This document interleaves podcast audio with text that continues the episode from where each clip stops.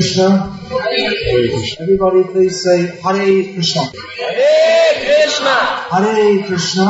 Hare Krishna. Krishna Krishna. Krishna Krishna. Hare Hare. Hare Hare. Hare Rama. Hare Rama. Hare Rama. Hare Rama. Rama Rama. Hare Hare. On this most auspicious day of Janmashtami, let us try to understand why we are celebrating Janmashtami. Try to understand means we should understand from Shastra. Among which all these among all these shastras, Bhagavad Gita is particularly important. Yasvayam Padmanabhasya Mukha Padmanabhanisvita. Because this is directly spoken by Lord Sri Krishna himself about himself.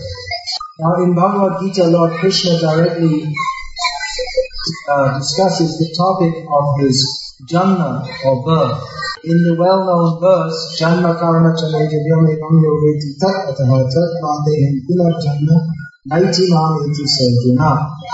Which means that Krishna says that whoever understands the transcendental nature of my appearance and activities does not, upon quitting his body, take birth again in this material world, but returns to me. So we are celebrating Krishna's appearance in this material world because by doing so, we will ourselves not have to take birth again in this material world. Now, Krishna says that his janma, his appearance, and his karma, his activities, they are divyam, they are transcendent. It is clear from Krishna's statements in Bhagavad Gita that he is not an ordinary person. If he was an ordinary person, then Bhagavad Gita would not be very important. And that he is the Supreme Personality of Godhead who is worth understanding is explained by himself in the verses previous to the one I just quoted. This Janma Karma Vyam verse comes in the fourth chapter of Bhagavad Gita, which uh, Krishna opens by discussing the nature of the, the, uh, the necessity of speaking transcendental knowledge. He explains this to Arjuna. Krishna opens the fourth chapter of Bhagavad Gita by stating, Imam vivasvate yoram proktavan ahavayanam vivasvam nanarepaha nana ikshvakare bhavit. Krishna says that I long ago spoke this knowledge to the sun god, who spoke it to who spoke it to Manu, who in turn spoke it to Ikshvaku. And then Evam parampara praptam evam raja shiyogu sakalena hamata yoga nashyo parantapa. Then Krishna says that this knowledge was being passed down from one saintly king to another, but in course of time the parampara or the succession became broken. So evayam mayatedya yoga prokta parajanaha bhaktosi mesukarcheti rahasyam hyate vitamam. Therefore Krishna says, I am again speaking this knowledge to you, to re-establish that knowledge within the world. I am speaking this uh, transcendental mystery to you because you are my devotee and my friend. At this point, Arjun interrupts Krishna. He has some doubt. Aparam bhavato janma param janma vilaspataha katami tad vijaniyam tvam ado proktavaniti. Arjuna says to Krishna that Vivasvan is much older than you. As far as Arjuna knew, Krishna was his friend and contemporary. So Arjuna was wondering how is it possible that Krishna could have spoken to the sun god many millions of years ago when, as far as Arjuna knew, Krishna was just born a few years ago, the same time as Arjuna was. Now, Arjuna did not exactly doubt Krishna because he had great faith in Krishna and he had surrendered to Krishna as his guru. But he was confronted with some information which he could not understand at all. Therefore, he asked Krishna, Uh, how am I to understand this? He didn't reject that Krishna, you're speaking all nonsense, but he accepted that there is something here being told that is beyond his present range of understanding. So in reply, Krishna spoke something that he'd already told Arjuna. He had already told Arjuna that every living being in this material world is going from body to body. And now again he tells Arjuna, Bahuni nevi atitani janmani tamacha Arjuna. Tani aham veda sagani not twang veda paranta. He tells Arjuna that many, many births both you and I have had Arjuna. I can remember them all, but you cannot. And this is the difference between Krishna and Arjuna. That Krishna is the Supreme Personality of Godhead. He never forgets anything. Whereas Arjuna, even though a great devotee of Krishna, is not all knowledgeable as Krishna is. Now in the next verse following this, Krishna begins to explain the purpose of his coming to this world and the transcendental nature of his doing so.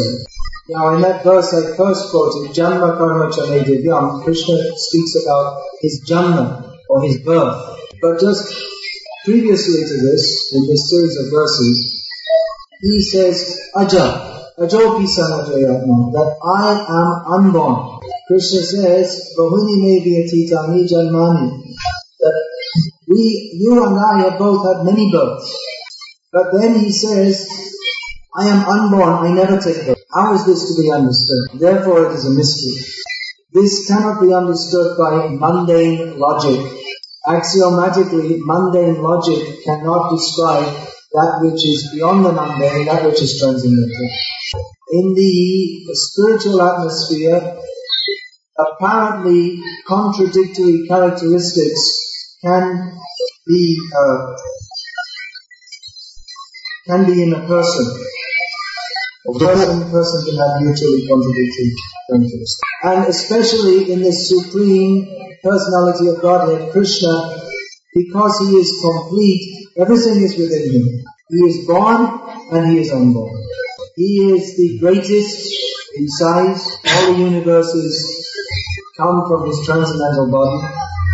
At the same time, he is so small that he enters into every atom. So, if at all we are to understand Krishna, the Supreme Personality of Godhead, we have to understand that it is not possible to do so merely by stretching the powers of our mundane logic. Krishna и is, логики. Krishna is transcendental, therefore he can be understood by transcendental logic. Now Krishna says, Ajopi sanavayatma vitana nishvaro sam prakritam swama kashtagya sambhavani atmanaya. He says that I am unborn and I am avyaya atma. This means my body never deteriorates. Jatasya hi dhruvam janna um, dhruvam janna mritasya cha.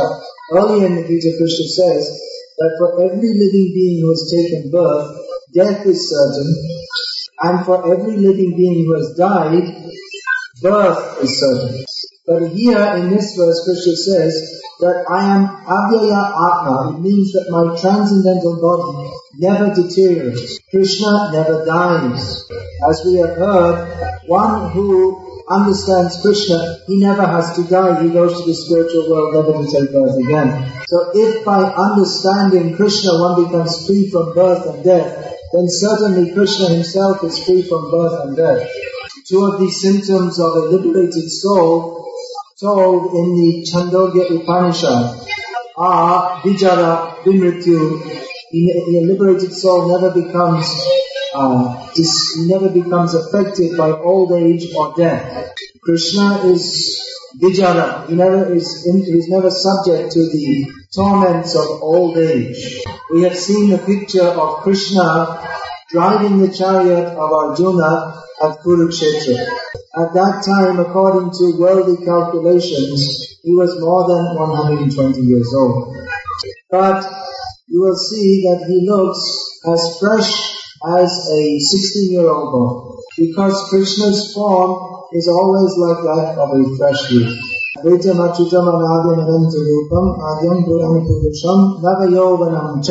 This is described in the Brahma Samhita. That Krishna has many forms, but they are all the same one Supreme Personality of God. He is without any beginning. He is the oldest person. but he always appears as a beautiful, fresh youth. Sometimes in the Christian tradition, they have portrayed God as an old man with a very long beard. Because they think he created the world, he must be very old. So by now he must have many wrinkles on his face. And because he's busy sending everyone to hell, he doesn't have time to shave, so he must have a long beard. This is a misunderstanding. Krishna is always fresh and young. He is the supreme controller of everything. He is not under the control of time. In this material world, everyone is under the control of time. And thus, it is inevitable that our bodies become old and worn out. But Krishna's form is Satchit Ananda Vigraha. His form is eternal, full of bliss and knowledge. It does not deteriorate in course of time. Krishna's body is not composed of material atoms. Krishna's body is purely spiritual. So the nature of that which is spiritual is opposite to that of which is material. Everything material is subject to decay. But that which is spiritual is never subject to decay. Deterioration is a symptom or characteristic of material existence. Sometimes some person or some nation may become very powerful.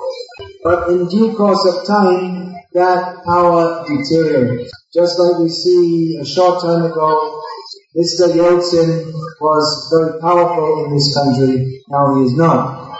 Or as one Russian lady commented this afternoon, we were on Harinam Sankirtan, and I was speaking that Russian, Russia is known to be very strong. And she replied that we have lost all our strength. So Russia appears to be a somewhat less powerful country than it was previously. So everything in the material world is like that. For some time, one person or one nation becomes very powerful, and after some time, that power becomes diminished. Some of the countries that are now in Europe were previously very powerful and controlled much of Europe, and they're now very insignificant. Previously, Lithuania had a great empire. Now it's just a tiny thing you can hardly find on the map. Tatarstan, the Tatars were once uh, controlling a large area. Not anymore. Not anymore. For hundreds of years, Austria was the most powerful country in, in Central Europe, it was huge empire. And also Turkey at one point was a great power. Now they have lost their power. So Krishna is much more powerful than any empire of this tiny insignificant little planet. And Krishna's power never diminishes. Krishna does not have to do yoga exercises to stay young. He doesn't have to go to the gymnasium. He doesn't have to uh, adopt political diplomacy to maintain his strength, his political strength. But even without any effort on his own part, he remains the overlord and the autocrat of everything that we do. न तस्य कार्यं कारणं च विद्यते न तत्समश्चापि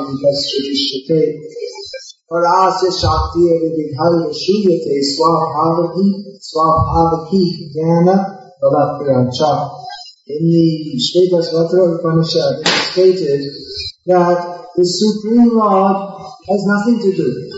He is not obliged to do any work. And He is supremely independent. No one is equal to Him or greater than Him. And all the functions of maintaining the material and spiritual worlds go on by his energy. It is not that because the Supreme Lord is overseeing the universes that he has a big headache in doing so. It's not that he's sitting in a big office with 20 phones and picking them all up and saying do this, do that, and managing and having so much headache. But rather he is simply playing in Vrindavan. How can he do that? Because his energies work so nicely that everything goes on even without his direct management. Now we see present here today are some members of the Hindu community from India. In general Hinduism, this Krishna consciousness that is known as Vaishnavism or Vaishnav Dharma. And in general Hindu culture, the Vaishnav Dharma is considered to be a part of Hinduism. We have some little disagreement with this because uh, from the philosophical, from the cultural point of view, this Vaishnavism may be considered Hinduism, but from the absolute transcendental position, it is beyond any ism of this material world, including Hinduism. Anyway, for the sake of argument, we can say that uh, within Hinduism, many people are Vaishnavas. But there are also many Shaivas, or those who worship Lord Shiva, and also many Shaktas who worship Shakti, who is known by many names, Adi Parashakti, Durga, Parvati, Devi, Ambika, Bhuvaneshwari, Chandika, and so many other names. Now, those who worship Shakti or the material, she is actually the personification of the material energy, they consider her to be supreme. But the Vaishnavas know that the Shakti, she is the Shakti of the Shaktiman, he who possesses the Shakti, who is Krishna. So, although within this material world, Durga Devi is apparently supremely powerful, she is also under the superintendence of Krishna. Srishti Sthiti Pralaya Sadhana Shakti Rika Chayeva Yasya Shakti Chayeva Yasya Divanani Viparti Durga Srishti Sadhana Shakti Rika The next one. No, no one else will say Anyway, this verse describes that Durga Devi, she is all powerful in the matter of, in all the matters of this material world. Creation, maintenance, destruction. But she works just like a shadow of the possessor of the potency, is Krishna. So it should be understood that in all ways, Krishna is not affected by the material energy. He is the controller of the material energy. Therefore, it is uh, a mistake to think that Krishna takes birth or dies in the same way that an ordinary person does. Even in the Mahabharata and Srimad Bhagavatam, it is described that Krishna died due to being hit in the foot by a poisoned arrow of a hunter. But in Srimad Bhagavatam, it is clearly described that this was just a show of Krishna Otherwise, he cannot be killed. There's no question of being killed by anyone or anything. Krishna single-handedly killed many thousands of demons during his tenure on this earth, and there is no question of him being killed by the uh, by an insignificant forest hunter. So Krishna never dies, and Krishna is never actually born in the same sense that we say born. But he appears in this material world by the agency of his own internal energy, his own personal energy, Atman. And why does he do that? Why should God come to this miserable material world? Krishna is Satchidanandamaya, means he's eternal, full of knowledge and bliss. But the nature of this material world is asat, achat, achit, nirananda. It is, everything here is temporary, everything here is full of ignorance, and everything is miserable. So Krishna describes that he comes to this material world with a particular purpose. Elsewhere in the Gita Krishna describes that he has no work to do, nor is he attached to the fruits of any work. So it's not that he is obliged to do anything, but he comes to this material world out of his own mercy. This he says he comes Atmanaya means by his own energy, or it also means by his own mercy. So Krishna explains why he comes. यदा यदा हि धर्मस्य ग्लानिर्भवति Bharat अभ्युत्थानम् अधर्मस्य तदात्मानं सृजाम्यहम् Krishna says that whenever and wherever there is a decline in religious principles, at that time I avenge myself. And Pritranaya sadhunam vinashaya padushkitam dharma samsthapanarthaya sambhavami yuga yuga. Krishna says, I come in every age for three particular purposes. To uplift and protect and save the saintly person, and to destroy all the ungodly persons, and to also to re-establish the principles of religion. As Krishna had just previously explained, that by the influence of time, which is a degrading influence in this material world, religious principles gradually get covered over and perverted. Krishna- So Krishna comes to re-establish these principles. Now, Srila Prabhupada has explained that the main purpose for which Krishna comes is to give succor to his devotees. To give succor means to give assurance. Because the act of destroying the demons can be done by his external energy. The demons means those who are, they are within the material energy. But so many demons can be killed by one earthquake, for instance, or some wars. So the real reason Krishna comes is to give encouragement to his devotees. Devotees live in this world, but their attention is focused on the spiritual world. They are always thinking of spiritual existence, of the supreme, their supreme beloved Lord. So Krishna comes to show himself to them, to give assurance that yes, I exist. Do not be doubtful. That really this material world is not your home. Krishna comes to show his wonderful pastimes to attract us, to join in them eternally. And he comes to speak Bhagavad Gita to give the knowledge by which we may saved from ignorance. If one at all studies Krishna, he can understand that Krishna is not an ordinary person. Some people, uh, they deny that Krishna even exists. But they are not able to explain that if Krishna does not exist, then why does he hold so much fascination for so many people after so many thousands of years?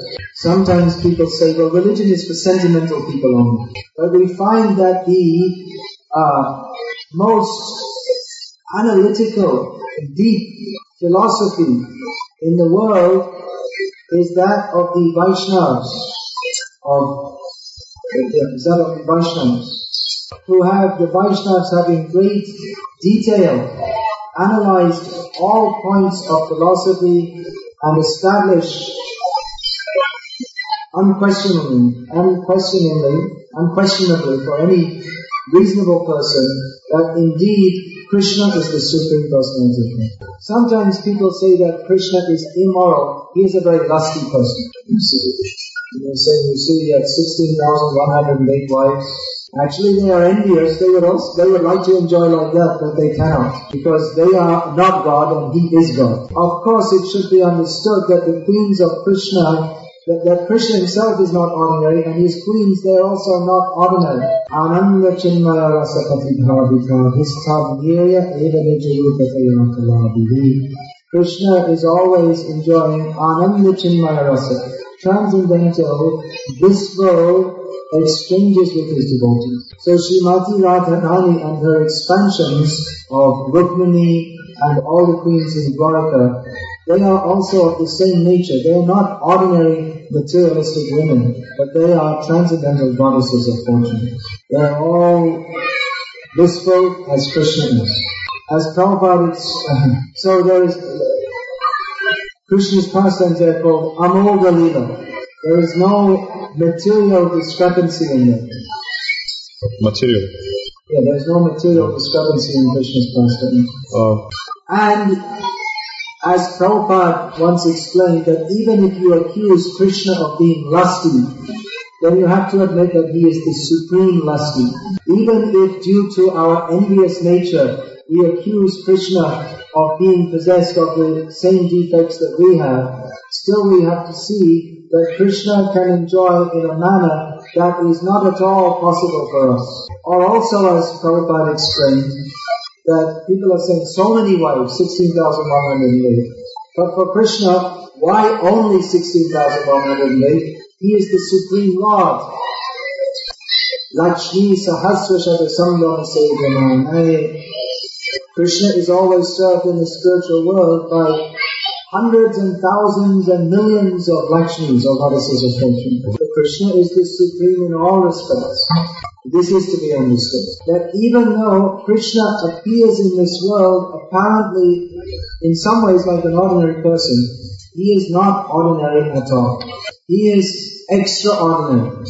Atimartena Bhagavan. He is beyond the normal birth and death situation of human beings of this material world. And that is again, it is apparent by the fact that so many people are worshipping Krishna and are attracted to Krishna.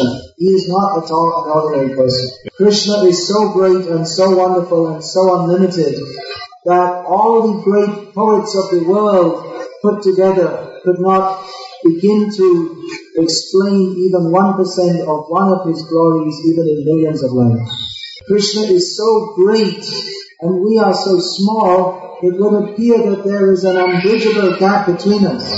But another symptom of Krishna's greatness is his amazing mercy by which he makes himself available to us. Even though in this material world we are all fallen, Krishna comes to this world personally to save us. This is why we are celebrating Janmashtami, this, this wonderful event. Of course, to explain this fully, would, if we were to explain this fully, then we would still be sitting here next Janmashtami and we would have hardly begun the description. Because Krishna's glories are so great, there is no end to them.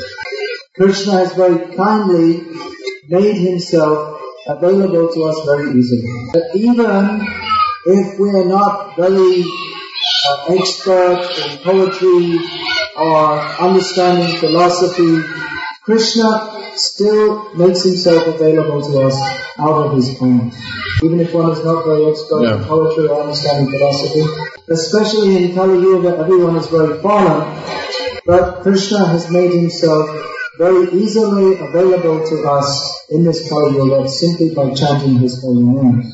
Namely, Hare Krishna, Hare Krishna, Krishna Krishna, Hare Hare, Hare Rama, Hare Rama, Rama Rama, Hare Hare. So the best way to celebrate Janmashtami is by chanting. Hare Krishna, Hare Krishna, Krishna Krishna, Hare Hare, Hare Rama, Hare Rama, Rama Rama, Hare Hare. Of course, there are many other wonderful transcendental activities that may be undertaken. Srila Prabhupada once recommended to devotees, or he himself did actually, he was with devotees celebrating Janmashtami, and they simply sat and read this Krishna book all day. Srila Prabhupada has very kindly translated this thick nectar of Krishna's pastimes and made it available as this Krishna book. So, uh, this invaluable nectar is available in the form of this book. I'm told it's only 30 rubles. I can hardly believe it's so cheap. Is that the right price, Ambarish? If this book cost 30 million rubles, it would still be not enough to pay. Even if you gave 30 million rubles, it wouldn't equal the value of this book. If you brought all the money in Moscow and put it on one side and this book on the other, this book would be more valuable. Money has some use in the material world. It causes a lot of headaches also. But by understanding Krishna from this book, Krishna Lila, then we will no longer have to worry about rubles and kopecks. No, We will live in the spiritual world with Krishna. So I would like to invite everyone to take one Krishna book. Srila Prabhupada said anyone who reads this book will become a devotee. So hopefully you all have one of these books in your home, at least one. But it is my personal request that you all take another one and give it to a friend. And even the members of the Hindu community here who may not read in Russian, you can take it and give it to a friend also. So I would like to invite you to come and take these books and usually devotees they like it I sign them also. Prabhupada was very pleased when his books were distributed. So we can get Krishna's mercy by pleasing his devotees. We can get Krishna's mercy by pleasing his devotees. So you can please Krishna and you yourself will also become very happy by taking this book. Also, uh, and Prabhupada's order, I am also writing a few books, and some copies are here.